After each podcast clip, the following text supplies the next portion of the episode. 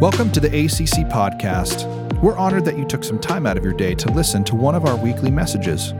We hope that these messages bring you closer to Jesus, strengthen your faith, and deepen your understanding about the Bible. If you're thinking of attending ACC, we're currently holding one service at 10 a.m. on Sunday mornings. You can visit our website for more information. That's anacorteschristian.church. That's A N A C O R T E S Christian.church. You can also visit our website if you have any questions about ACC, like our core beliefs, where we are located, or if you'd like to get in contact with us. We would love to hear from you. So, whether you're sitting, driving, or exercising, thanks for tuning in. Let's dive into the Bible together. We're going to get into the book of James. We've only got two left. We're almost done. And we're in chapter 5. And so I kind of want to warn you um, this section that we're in, going into chapter 5, it is, it is harsh. Like, it is a rebuke. It's a harsh rebuke. It's, it's the second of two rebukes. And this one is directed towards rich people. Hey, rich people, those who are rich. However, before we get into it, this is really important. There's there's an important contextual detail here that will completely change the way you read this passage. And it's this James is not writing this letter to rich people, at least to these rich people that he has in mind. Now, I realize that sounds commu- confusing because I just said that this is a harsh rebuke to rich people.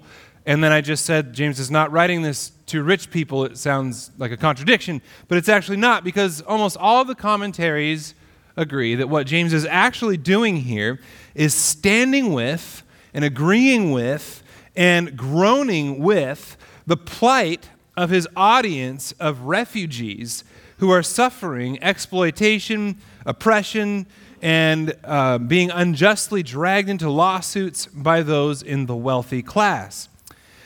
We learned about this a bit in chapter 2, if, if you recall, because the danger is that James's audience are starting to try to be like that upper wealthy class in the way that they're showing favoritism to those, maybe to those who are well dressed and they have status symbols, and they say, Oh, you come sit at the place of honor. Whereas this person with shabby clothes over here, oh, no, no, you're going to sit at my footstool, you know, like the, like the servant. And, and, and he's saying, hey, isn't it the rich who are exploiting you? Isn't it the rich who are dragging you into court and oppressing you? Don't be like that, right? And, and so now we're kind of returning to that a little bit. And, and James is reciting a lot of Old Testament scriptures, a lot of Old Testament scriptures about God's judgment against the wealthy, unjust rich. And the reason this is so important is this the judgment of God, the judgment of God on the rich is not intended to scare his audience into um, fearful submission. No, it's the opposite. God's judgment in this passage is meant to encourage his audience, it's meant to reassure his audience. God sees you, he stands with you. Let me remind you of the judgment that is to come, the justice that is to come. See, for those who suffer at the hands of the powerful, the idea of God as judge is not offensive. It is a hope to hold on to. And without this hope, it's impossible for us to respond properly when we are treated with injustice. How is James going to charge his audience to respond? Is he going to call them to outrage, to vengeance, to take up the sword, to a strategy? No, you got to learn how to play the game. You got, you know, play, show favoritism, be judgmental, sit at this spot, you sit at this spot. No, he calls them to patience, a certain kind of patience knowing that the Lord is coming soon. The judge is knocking at the door. Your reward is near. And above all, he says to hold on to this. Hold on to this truth. God is full of compassion and mercy. Don't forget that. So put yourself in the plain place of James's audience for a moment, and maybe you can identify with this. Because I don't know about you, but I've been in a position where I desperately felt the need to prove myself to someone who really looked down at me. Have you ever felt that way? So, in this case, you have probably a, a lot of people who were well established in their communities, well respected, maybe well off financially or monetarily, whatever. And uh, they joined the church. They had an encounter with Jesus. They became Christ followers. And then all of a sudden, that church comes under persecution. And Christianity is outlawed. And they are literally hunting people down and dragging them out of house churches and putting them in prison and maybe even to death. And so the church disperses. And they're forced to flee to the outside Gentile nations who tend to look at Jews, and the nickname that is often coined is dogs. And so here you are trying to remake a life for yourself. And in that culture, you might get work from someone, but they would probably look down at you. And here you are. You, you were established. You were someone who was respected. You are smart. You know things. You are qualified. But no matter what you say or do, they constantly treat you like dirt. Sometimes you go without pay. You don't even get your wages for a job well done. Anytime something goes wrong or something's broken, you're the guy on the bottom, so you're to blame. You're the one that gets dragged into court or prison if you can't pay restitution for the damages. This is what they're going through. Can you imagine what that would feel like? What would be going on in your heart? What would be your response? Envy? Jealousy? Anger? Hatred. I'm better than this. You know? How would you respond? Maybe you've been in a situation something like that. Can you identify with those feelings? The bigger question is then how does one not respond the wrong way? How does James bring back his suffering church into conformity with Christ likeness? To have a heart like his, as our video series has put it.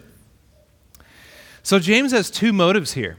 One, he wants to encourage those who are in this situation by pointing at the rich and reminding his audience what's coming for them. Two, it's not that easy. By doing so, he is also warning the church about the dangers of wealth. And this is important. Wealth, wealth is morally neutral. Wealth is neither good nor bad. Wealthy people are not bad people just because they have wealth, but wealth poses certain dangers. And it poses dangers to those who have it, and it poses dangers to those who don't have it. And that's what we're struggling with here. So let's read James 5 1 through 11. If you haven't noticed already, I pretty much preached the whole sermon there in the nutshell version. We're going to break it down a little bit, but there is a lot here. And, um, you know, I'm going to try not to go too long, but there's a lot of content. So you may want to take some notes. James 5, 1 through 11. Come now, you rich people. Weep and wail over the miseries that are coming on you. These are strong words here. They denote howling uncontrollably in agony. Ooh, that's fun. Your wealth has rotted and your clothes are moth eaten. Your gold and silver are corroded, and their corrosion will be a witness against you and will eat your flesh like fire. You have stored up treasure in the last days. Look, the pay that you withheld from the workers who mowed your fields cries out, and the outcry of the harvesters has reached the ears of the Lord of armies.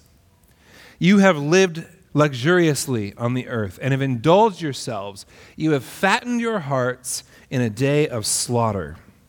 You have condemned, you have murdered the righteous who does not resist you. Therefore, brothers and sisters, note that we are now switching audiences.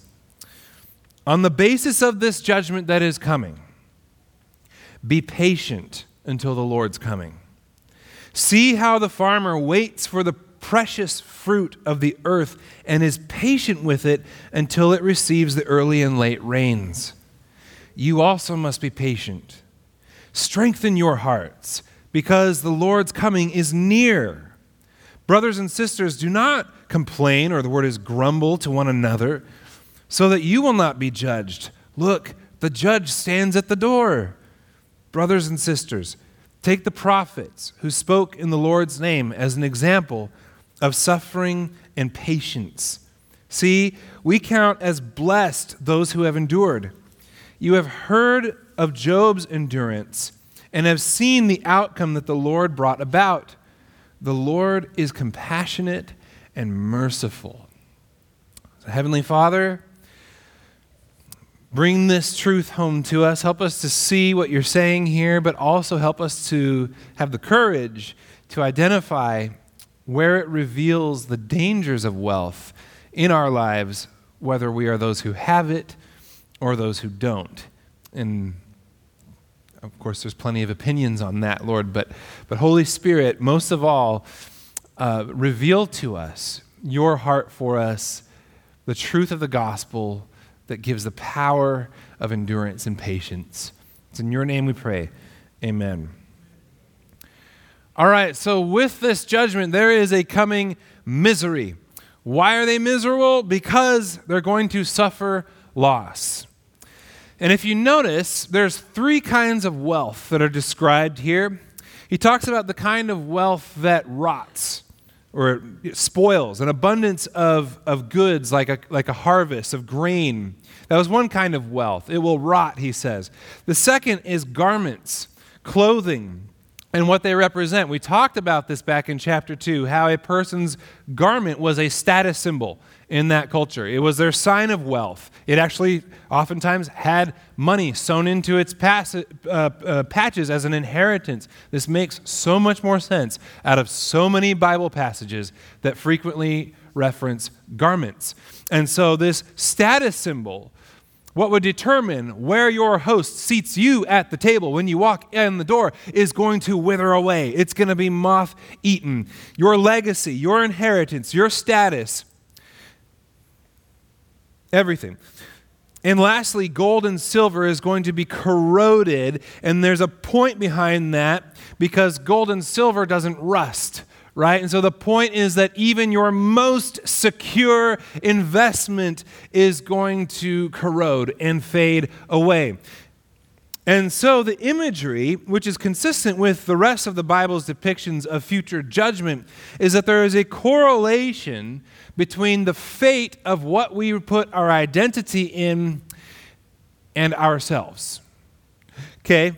In other words, if it is going to be destroyed, and that is what our hope is in, we are going to experience that loss as personal destruction. Okay, if that's where our hope is rooted, if that's what our identity is rooted in. It says, Their corrosion will be a witness against you and will eat your flesh like fire. I think it's a vivid picture. I think it's somewhat metaphorical, but no less severe um, when these fragile sources of tangible, perishable abundance, status, name and identity symbols, and monetary treasures and investments are stripped away, the degree to which you have placed your hope and confidence in these things will probably correlate with the degree to which you experience suffering.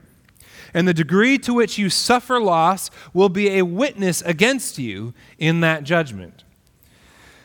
So the summary is there is a misery and suffering coming to those who root their identity, hope, and security in any kind of worldly wealth because when it crumbles away, you will crumble as well, at least metaphorically speaking, because you're going to lose everything that gave you a reason to live. And so there's a portrait of in view here of these rich people. Who are these people? What is their goal? What do they do? What, what does this look like? And number one, they live with a worldly perspective, not an eternal one. You've hoarded wealth in the context of the time, the last days, the days after Christ was raised from the dead, guaranteeing the future inheritance that is to come along with the judgment. This is not the time to be living as if there is no end point to this present age. They live as if there is no eternity, resurrection, reward, etc. If these things aren't true, then hoarding wealth in this life makes perfect sense. But if these things, if these are indeed the last days, then they don't make any sense whatsoever. The goal of this lifestyle is to live in luxury and self indulgence, he says. Everything I do is moving towards increasing luxury and comfort and self indulgence. The means by which they accomplish this goal is hoarding wealth, to gather as much as I can.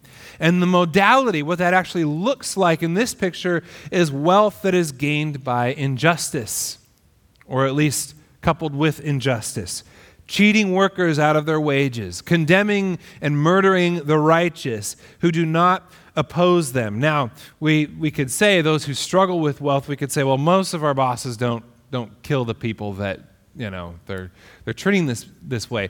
But there is a passage in Leviticus that connects the withholding of a person's wages to the, the taking away of their life, the right to eat.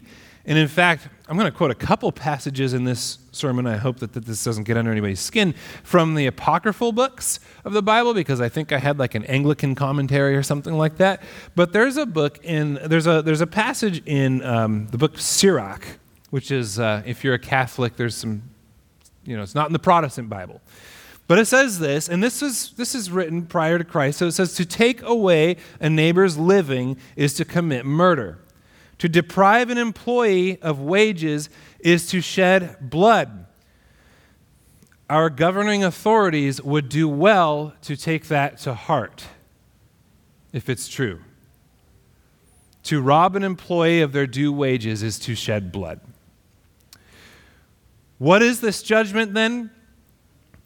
It's a consistent picture throughout the Bible, like a purging fire that will sweep through and renew and replenish the earth, even as it purges it and makes it God's kingdom once and for all. Everything that doesn't belong or is contrary to his kingdom will be destroyed.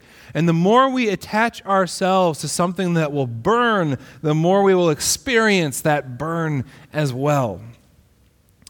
And even though that sounds kind of scary and painful, for some re- people that sounds freeing to be liberated once and for all from the attachments that keep holding me back and tempting me from being who I really am in Christ. But for those whose identity is laid up with the things that are destroyed, they will experience this as destruction. That's why Jesus says that it's harder for a rich man to enter the kingdom of God than a camel to pass through the eye of a needle. A camel is encumbered with things. There's a lot added to it that just doesn't fit into God's kingdom, and it's going to be painful if you're going to try to squeeze through there. Look, he says, the pay that you have withheld from the workers who mowed your fields cries out, and the outcry of the harvesters has reached the ears of the Lord of armies. The blood of Abel crying out from the ground the outcry of Sodom and Gomorrah reaching God's ears. The wealthy in this case are associated with oppression against those perceived to be lower. It is a sense of privilege that doesn't think too much about taking advantage of others for personal gain, deriving a sense of worth by contrasting their worth with others, the dogs, those who sit at the lower place at the table. You have fattened your hearts in the day of slaughter. Those who fatten themselves off the exploitation of the vulnerable may appear to be on top in the world's eyes, but when the veil is removed, they are like the fattened cow being prepared for a feast. And so there is a litmus test here. Though this is primarily meant to encourage his audience, there is a warning for us. Do you invest your worldly abundance, position, and treasures in things that are eternal? Or are these things primarily pointed in the direction of luxury and self indulgence? Do you wake up and commit your day to the Lord in any way, shape, or form, or is the first action to swipe on your phone and look at those stock widgets and figure out what's going on with your investments? Are the decisions in your life primarily motivated by comfort and the avoidance of inconvenience? Are you preoccupied with hoarding wealth, whether it is those wonderful perishable things that we like to have in our pantries, or status and position, or gold and silver, the things that we think are secure? The witness against us is the degree of personal destruction we experience with the destruction of our stuff. Okay, so maybe this is the litmus test. Is it possible that in your pursuit of these things, oh, excuse me, will we experience, if you think about experiencing the loss of, of our stuff, uh, the litmus test is the degree to which we experience that as suffering, as, as of course it's going to be suffering, but as our own agony and destruction. How attached are we really? And this is probably a hard one to answer, but for those who have you know, risen to a position, is it possible that there is an outcry against you? Is there unjust treatment or payment that is kind of on your resume that is an outcry that has reached the Lord of armies? Is there an outcry? Now, I have to admit that um, I kept finding myself looking for ways to water down the terror of this passage. But James's picture of judgment against the rich is explicitly vivid. Not because you just have wealth, that's, that's not bad, but the portrait that's in mind. It's a scary one. He wants us to flee from the dangers of wealth that are present for those who have it.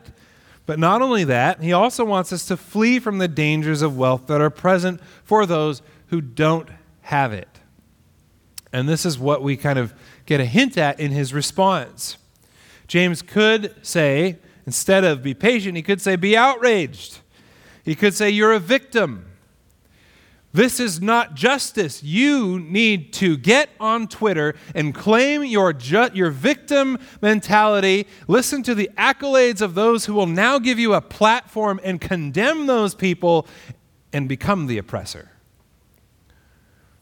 We live in a victimocracy today.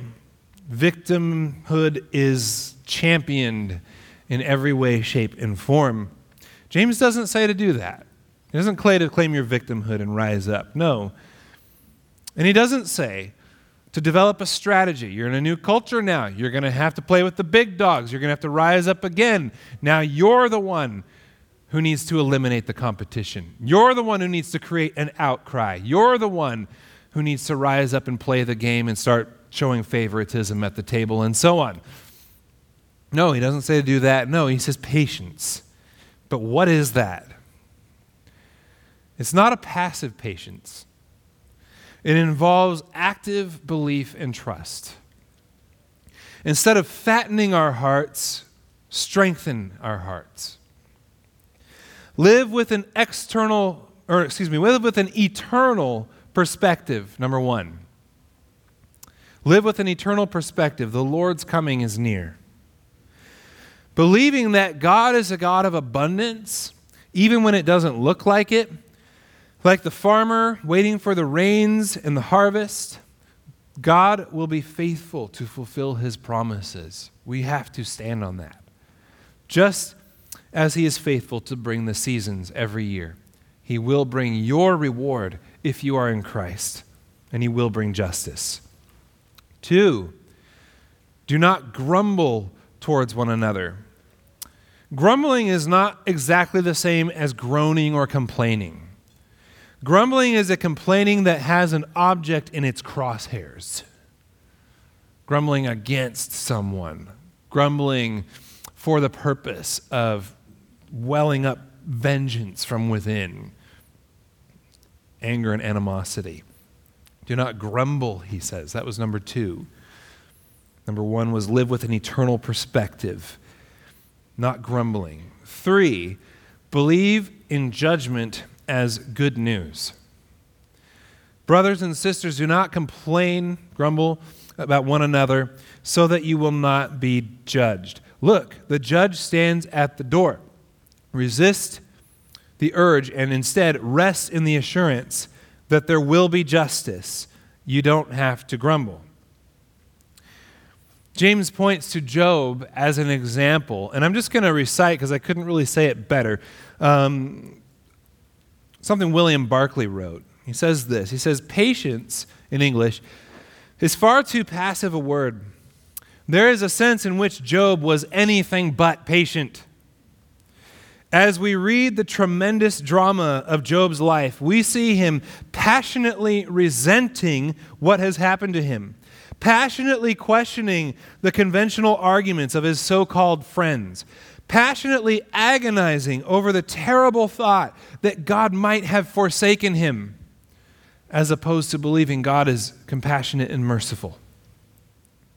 Few have spoken such passionate words as he did. But the great fact about Job is that, in spite of all the agonizing questionings which tore at his heart, he never lost faith in God. For I know my Redeemer lives, he said. Job's is no unquestioning submission. He struggled and questioned and sometimes even defied, but the flame of his faith was never extinguished. There may be a faith which never complained or questioned, but still greater is the faith which was tortured by questions and still believed. It was the faith which held on grimly that came out on the other side. For the Lord has blessed the latter days of Job more than his beginning. That was Job 42. There will be moments in life when we think that God has forgotten, but if we cling to the remnants of faith, at the end, we too shall see God as very kind, compassionate, and merciful. Number four, finally, it all comes down to one fundamental question What do you believe about God? Again, this is what we need for patience, for endurance, right? One is to live with an eternal perspective.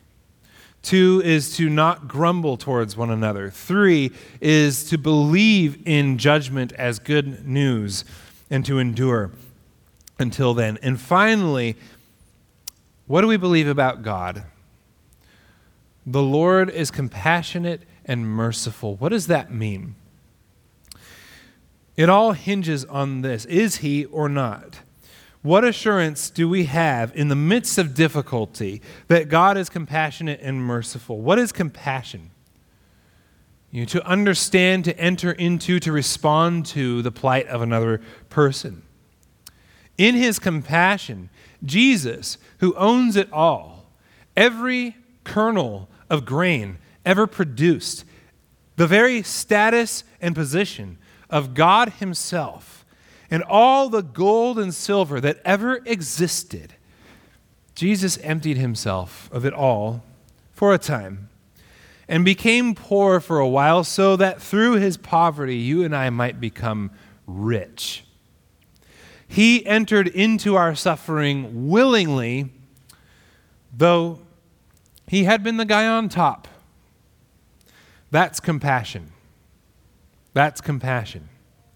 That's compassion in the flesh. And in his mercy, he took the judgment and died the death we should have died so that you and I could receive new life and forgiveness of sins freely as a gift to be received by faith. That's mercy. Is he compassionate? Is he merciful? Do we forget this? James says, You have murdered the righteous one who does not resist you. The fact that he didn't resist showed that Jesus was righteous. Jesus is the righteous one, and we killed him. This is pretty fascinating. There's a book um, called The Wisdom of Solomon, and it, this, this would have been written about a century or so before Christ. So, with that in mind, listen to what is described here. It's talking about what happens when we come face to face with, with someone who is more righteous than ourselves. He who professes to have knowledge of God and calls himself a child of the Lord. Oh, that sounds familiar. He became to us a reproof of our thoughts. Oh, he puts us in our place, we who think we're so high. The very sight of him is a burden to us, because his manner of life is unlike that of any others, and his ways are strange. We are considered by him as something base, and he avoids our ways as unclean.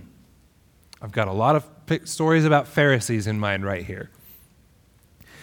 He calls the last end of the righteous happy and boasts that God is his Father. Whoa. Let us see if his words are true.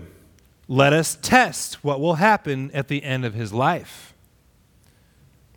Will he resist? For if the righteous man is God's child, he will help him and will deliver him from the hand of his adversaries. Let us test him and insult with, with insult and torture, so that we may find out how gentle he is and make trial of his forbearance. Let us condemn him to a shameful death. For, according to what he says, he will be protected. This was written about a century before Jesus. And all of these things happened pretty much by the book. Jesus claimed God as his Father. His righteousness, his teaching confounded, his authority confounded the authority of the authorities and the wisdom of the authorities. And he claimed that God would help him, and that if they destroyed this temple, meaning his own body, he would rise three days later, he would rebuild it. And it was true. You've murdered the righteous one who does not resist you but it's also revealing. Our worldly pursuits make us blind so that when someone truly righteous appears, they're annoying. Their light reveals the truth behind our fancy garments and shows our fattened hearts. Jesus' forbearance was unwavering, and his righteousness endu- endured even in the face of torture and shameful death. But on the third day, Jesus was raised from the dead. The Father had, in fact, protected or vindicated the righteous Son. Now, why am I saying all this? Because it is important the degree to which you believe in the compassion and mercy of God in the face of the dangers of wealth. Some might say, Oh, I believe in Jesus. He was a good moral teacher, a good moral example. I believe in the philosophy of Jesus. I believe in what Jesus represents. But underneath that, to say that Jesus literally died and was raised from my sins, that Jesus was literally resurrected from the dead, nah, that's, you know, that's for those radicals. That's what those hyper conservatives or fundamentalists think, right? But let me ask you what does a good moral example or profound philosophy really give you to fortify you against the dangers of wealth when you, who have a name and a status, experience incredible loss, and you're the one being treated like dirt? You're the one feeling envy and jealousy and resentment. What do you have when suffering hits, when the judgment comes? What do you have? Because when your Job moment comes, how firmly can you bank on the claim that God is full of compassion and mercy versus having profoundly experienced his compassion and his mercy? What will get you through Have you opened your heart up to Jesus? Have you received his compassion and your mercy? Has it rocked you to the core? Has it shaken you up? The degree of our own depravity and sin and the degree of his incredible love that would empty himself of all the wealth in the world for you to enter into your suffering and die at our own hands for your forgiveness. Compassion to the fullest, mercy in its final and ultimate form, freely given. That's the only thing, the experience of the truth of his compassion and mercy that gives us patient endurance, so that the dangers of wealth, whether we have it or not, do not consume us. With that in mind, I've got a few action steps, but I think first of all, just in that moment, I think we should take communion together. So I want you to get, if you are a, Christ follower, if, if you've received this gift, I want you to take the bread and the cup in your hands. And even though this is cheap plastic and a wafer that's kind of styrofoamy, what it represents is a tangible reminder of the truth of God's compassion and mercy. And if you don't have that truth, if you don't believe that, you won't make it. You won't make it through. You'll be consumed with anger and jealousy. You'll be consumed with loss and destruction. This is the free gift given to you that proves it. God loves you. And like a farmer waiting patiently for the rains to come, not sure if there's going to be a drought, not sure if the signs are that there's going to be desolation or, or that you're going to have a harvest in the midst of this time of hunger. This is what assures us that his coming is real and there will be abundance, there will be judgment and justice. Patiently endure because of this Jesus' body and blood given for you on the cross. Thanks again for joining us today. If you've accepted Christ or have questions about having a relationship with Jesus, we would love to hear from you. Call us at 360 293 3729 or visit our website anytime. Have a great week, and remember, you are loved by us and by Jesus.